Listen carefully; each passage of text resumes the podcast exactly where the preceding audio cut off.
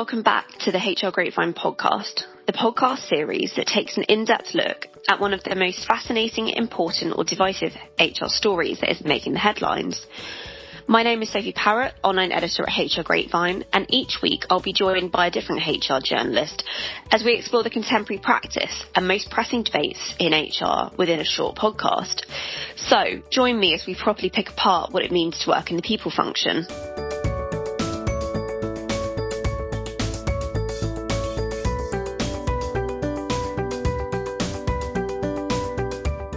Today I'm going to be joined again by Kieran Howes, Deputy Editor at Executive Grapevine Digital Media. So welcome back to the podcast, Kieran, as we unpick a pressing story for today's episode.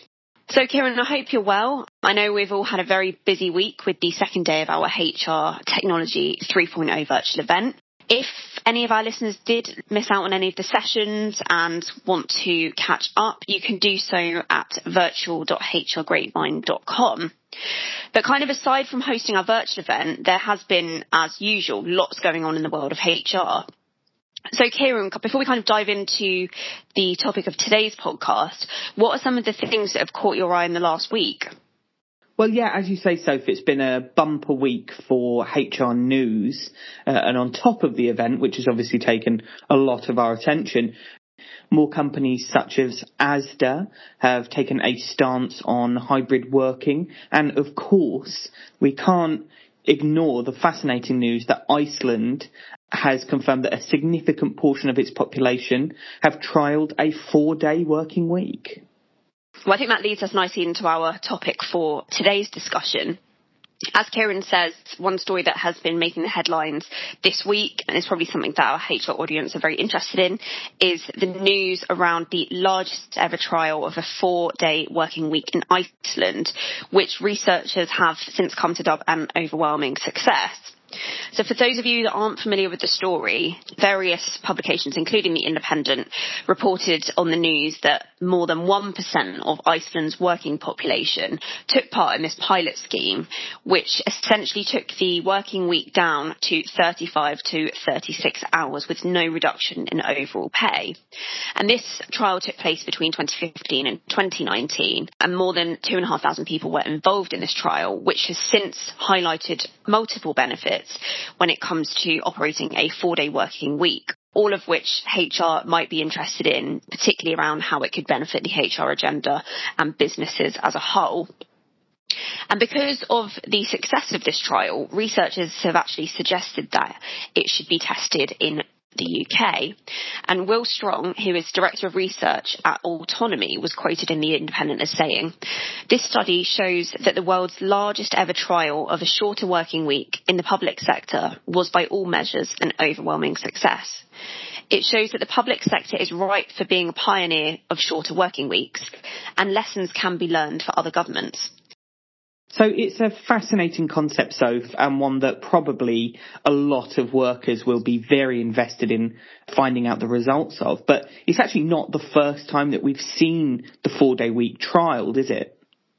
No, absolutely. As you say, Although this news of a trial was on a more global scale, the topic of a four day work week has been brought into the conversation previously with employers in countries around the world wanting to find out more and to test this concept out.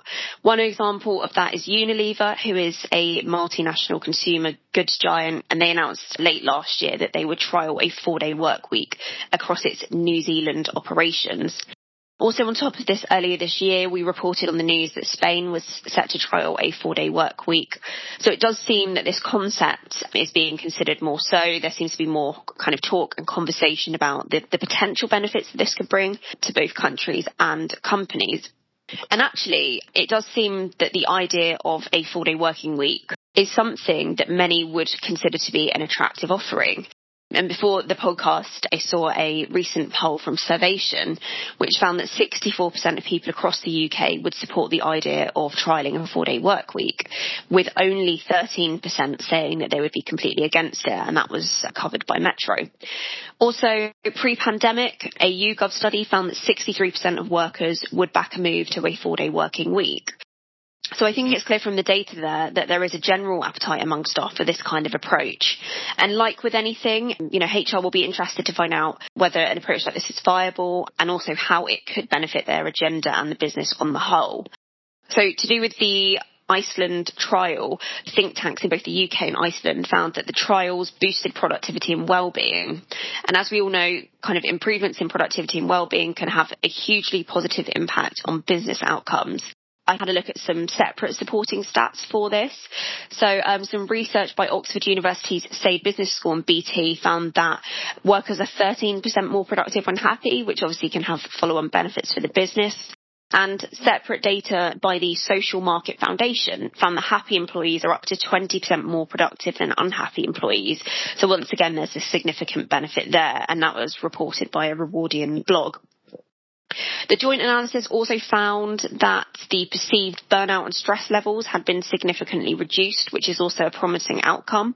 And although, as I said to begin with, the trial was done pre-pandemic, tackling burnout, as we all know, has been a top priority for HR to contend with in the pandemic year last year, some data from LinkedIn's Glint found that burnout had doubled from March when it was 2.7% to 5.4% in April 2020. So I think it's definitely possible that the concept of a four day working week could help HR with tackling some of the uh, particularly pandemic related burnout or stress that portions of the workforce are still currently facing. Work-life balance was also another area that was identified that had been improved within this Iceland trial. And again, work-life balance is something that is not only crucial, but something that many people have struggled with uh, throughout the pandemic.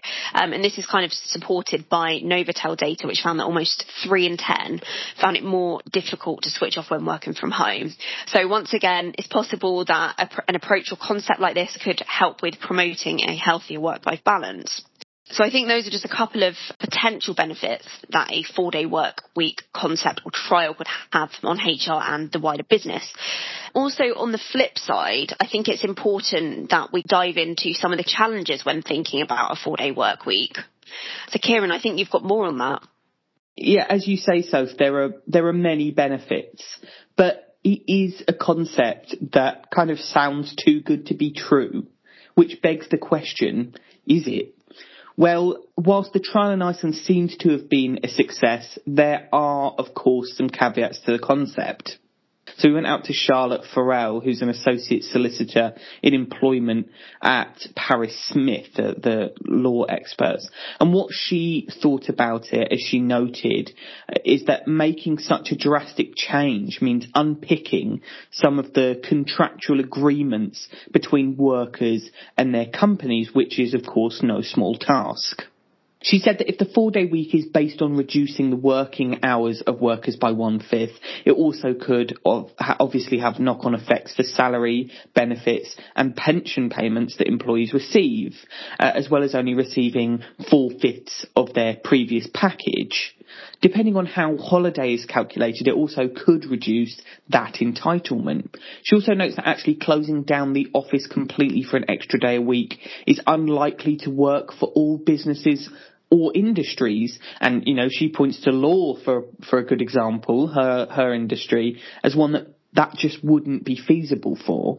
And different working arrangements might work for different people within organisations too. For example, someone with caring responsibilities may not want to work four longer days if it affects their childcare arrangements, or might prefer to work four normal days and take a pay cut for the extra hours not worked. Other employees, for example, might also prefer to keep their salary the same but work longer hours. We've seen by the recent shift to hybrid and remote working that such arrangements are not a one size fits all situation. So businesses must of course be extremely cautious about making major changes without first consulting staff and seeing whether it's actually viable to them. They might be really surprised by what they find. I'd also point to the concept of burnout being a key factor here. Now, as you previously discussed, Soph, in the Iceland trial, it seems that the move actually reduced burnout, but different working cultures do handle the obligation to get work done in different ways. And the last thing we want is to discover that people are working mandatory longer hours to complete work or having pay reduced with their hours only to discover that that extra day off is still spent working. And this is obviously something that HR needs to be very, very conscious of because, especially at the moment, the threat of burnout among the workforce is huge. It also appears that some firms are already deciding that it's just not feasible for them. So a good example of that is the Wellcome Trust, which would have been the largest firm in the UK to actually trial a four day working week, but it scrapped its plans for all 800 office staff, saying that it would simply be too operationally complex to implement. So loads and loads of interesting caveats to think about there, Soph.